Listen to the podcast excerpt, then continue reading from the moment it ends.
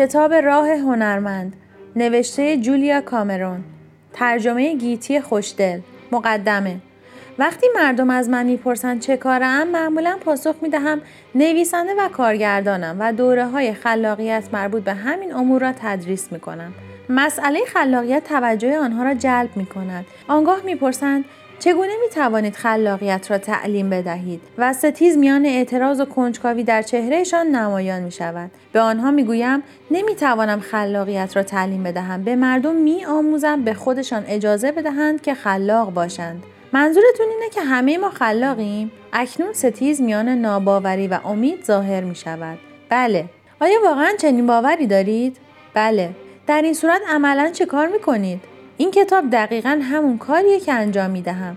اکنون ده سال است که به منظور عیان ساختن خلاقیت در افراد کلاسی معنوی را اداره می کنم. به هنرمندان و غیر هنرمندان، به نقاشان و تهیه کنندگان فیلم و معماران خانه سازان و وکلا و به هر کسی که علاقه دارد از طریق تمرین یکی از هنرها خلاقانه تر زندگی کند و حتی به مفهوم وسیعتر به هر کس که علاقه مند از هنر خلاقانه زیستن را بیاموزد آموزش دادم به هنگام آموزش و در میان نهادن و استفاده از ابزاری که یافتم و طراحی کردم و ستاندم دیدم که با عمل ساده دعوت از خالق بزرگ به فرایند کشف و بازیابی قدرت‌های خلاقمان چه بسیار موانعی که از میان برخواستند و چه بسیار زندگی‌هایی که متحول گشتند. خالق بزرگ شاید از خود بپرسید آیا منظور یکی از خدایان سرخپوست هاست؟ شاید هم به نظرتان نگرشی مذهبی بنماید. شاید هم آن را متعلق به نهضت عصر نوین یا شاید ساده دلانه یا حتی تهدید کننده بینگارید. همه اینها را می‌دانم. در این صورت آن را تمرینی برای گشایش و باز بودن ذهن فرض کنید. فقط بگویید بسیار خوب خالق بزرگ. و منظور از آن هر چه که هست باشد. و آنگاه به مطالعه کتاب ادامه بدهید. بگذارید این نگرش را تجربه کنید که شاید بتوانید از خالق بزرگ به منظور عیان ساختن خلاقیتتان به نحوی فیض بستانید. زیرا راه هنرمند در جوهر راهی معنوی است که از طریق خلاقیت آغاز و طی می شود. این کتاب کلمه خدا را به کار می برد.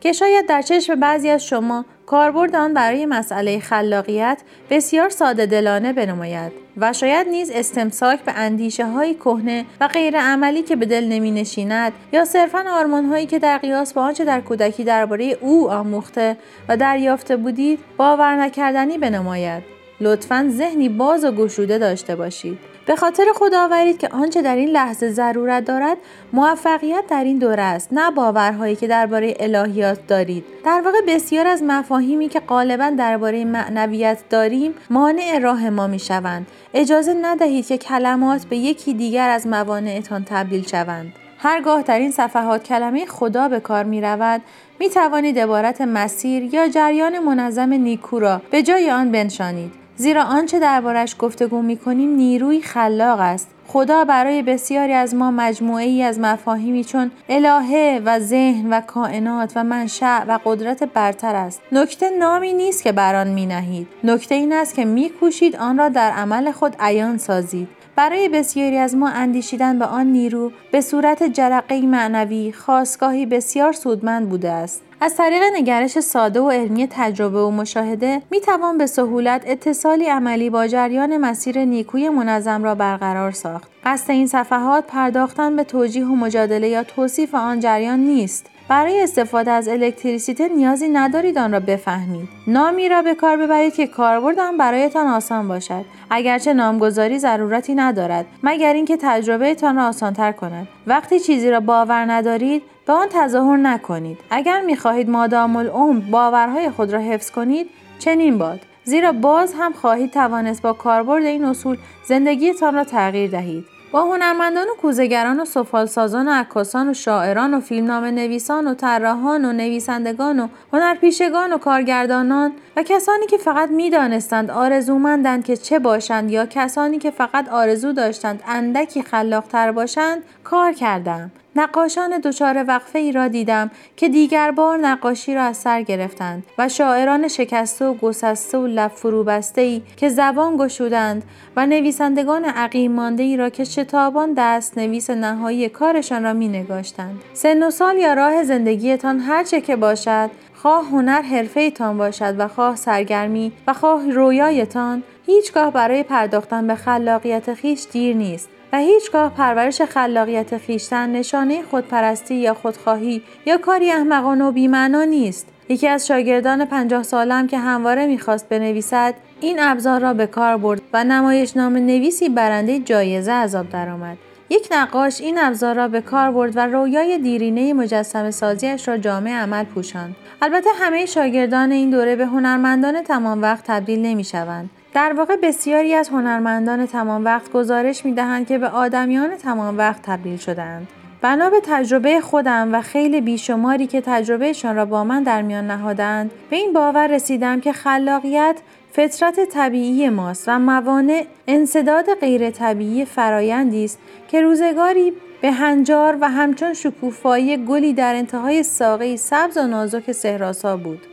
اگر خلاقیتتان با مانع روبرو شده و معتقدم که خلاقیت همه ما تا حدودی بند آمده به احتمال زیاد با کاربرد مشتاقانه ابزار این کتاب آزادانه تر خلق خواهید کرد. همانطور که هاتا یوگا آگاهی انسان را تغییر می دهد در حالی که تنها کاری که می کنید کشش عضلات است تمرین های این کتاب نیز آگاهی انسان را دگرگون می سازد اگرچه تنها کاری که می کنید نوشتن و بازی است. تمرین ها را انجام دهید. تا خواه آن را باور داشته باشید و خواه نه و خواه آن را بیداری معنوی بخوانید و خواه نه شاهد پیشرفتی باشید که به دنبالش می آید. خلاصه اینکه نظریه به اندازه تمرین اهمیت ندارد. آنچه به انجام میرسانید ایجاد راههایی در آگاهیتان است. تا از آن طریق نیروهای خلاق بتوانند وارد عمل شوند. هرگاه بر آن شوید که این راهها را پاک گردانید و بگشایید خلاقیتتان نمایان خواهد شد. به مفهومی خلاقیتتان مثل خونتان است. همانطور که خونتان واقعیت مسلم جسمتان است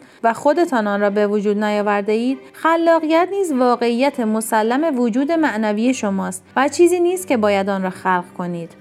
سفر من. تدریس دوره های خلاقیت را در نیویورک آغاز کردم. در این دوره ها تعلیم می دادم چون از من خواسته شده بود.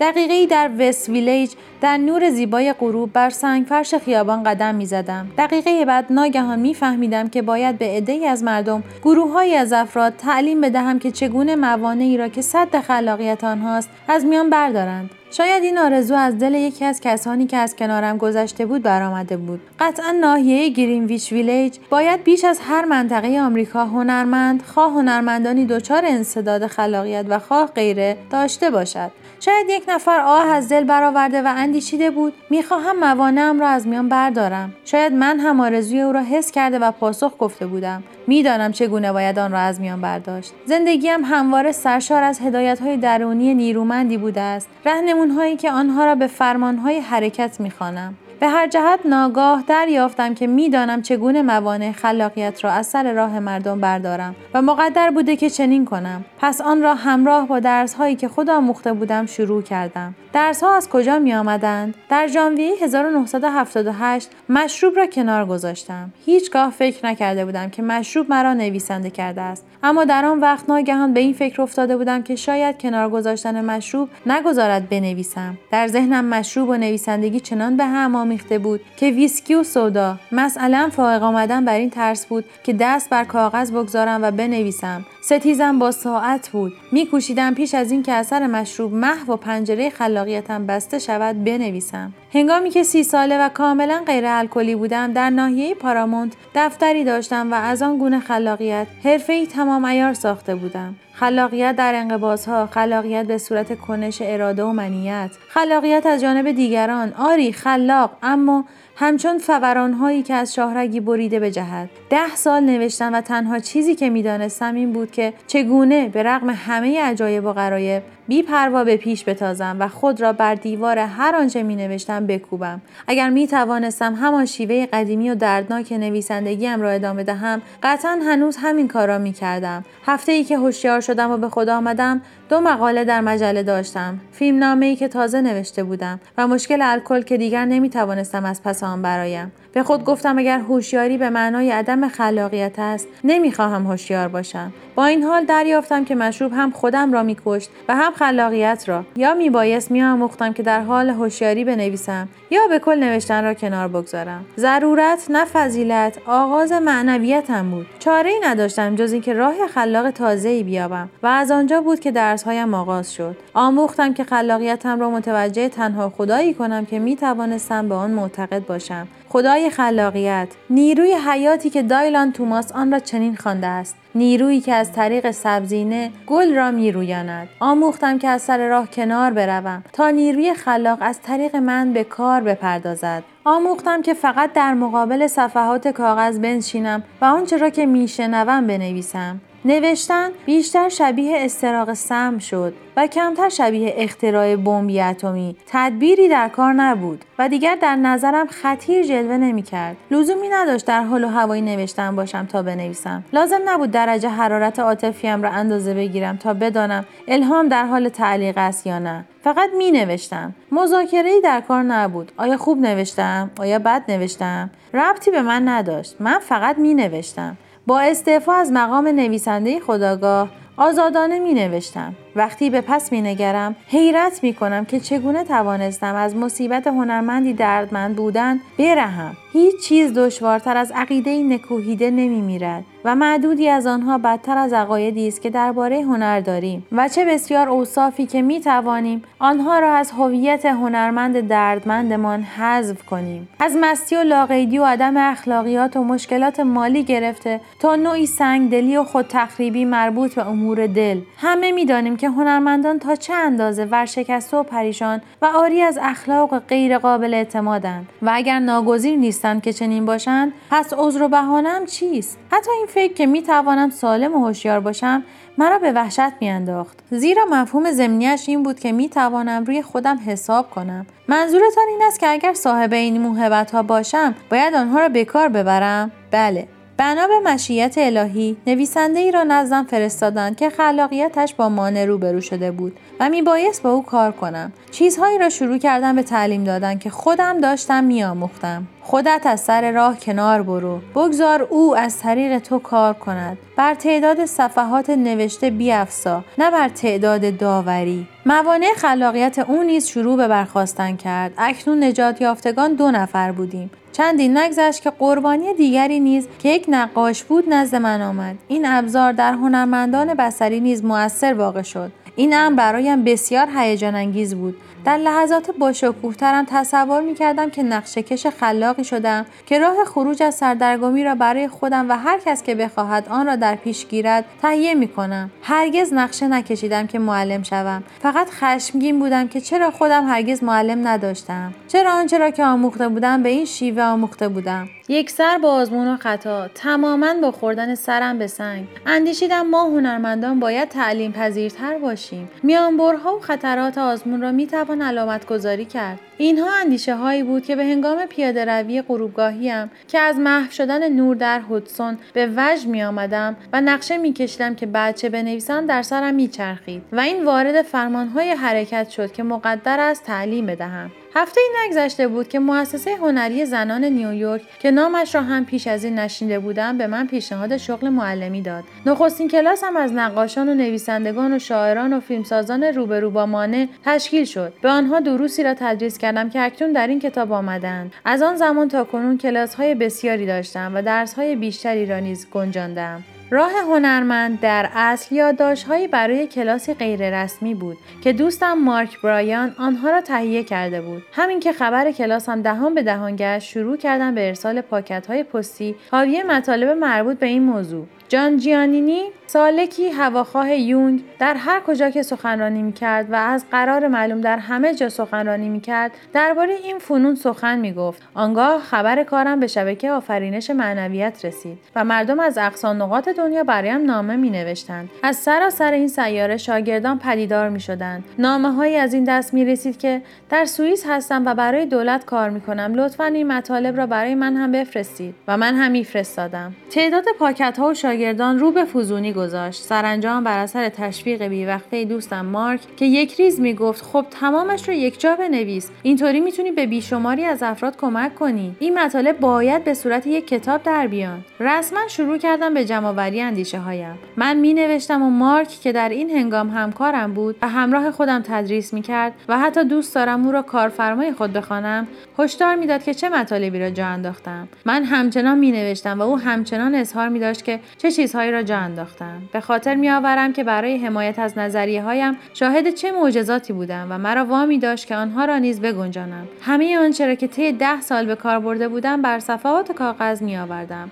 حاصل این صفحات عملا خودآموزی برای بازیابی سلامت شد. همچون تنفس دهان به دهان که به منظور بازگرداندن شخص به زندگی است یا به سان مانورهای پیروزی. هدف این ابزار این است که ناجیان حیات باشند. امیدوارم شما نیز آنها را به کار ببرید و دست به دست بگردانید. بارها این کلمات را شنیدم که پیش از شرکت در کلاس شما کاملا از خلاقیتم دور مانده بودم. سالهای تلخی و فقدان باج خود را گرفته بودند. آنگاه به تدریج ظهور معجزه آغاز شد. به دانشکده بازگشتم تا مدرک تئاترم را بگیرم. پس از این همه سال برای نخستین بار بر روی صحنه رفتم. به طور منظم می نویسم و از همه مهمترین که سرانجام می توانم با احساس آسودگی خود را هنرمند بخوانم. مطمئن نیستم که بتوانم احساس سهراسایی را که در نقش یک معلم تجربه می کنم مخصوصا وقتی که تاثیر قبل و بعد از دوره را در زندگی شاگردانم مشاهده می کنم منتقل کنم. در طول دوره حتی تحول جسمانی افراد می تواند مبهوت کننده باشد. و موجب می شود که دریابم واژه روشنبینی. مفهومی واقعی است.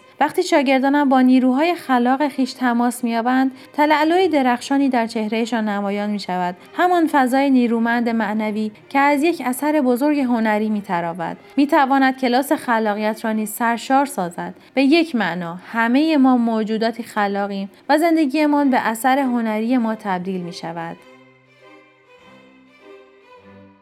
برای ارتباط با ما آیدی صوفی underline کاپل را در اینستاگرام جستجو کنید.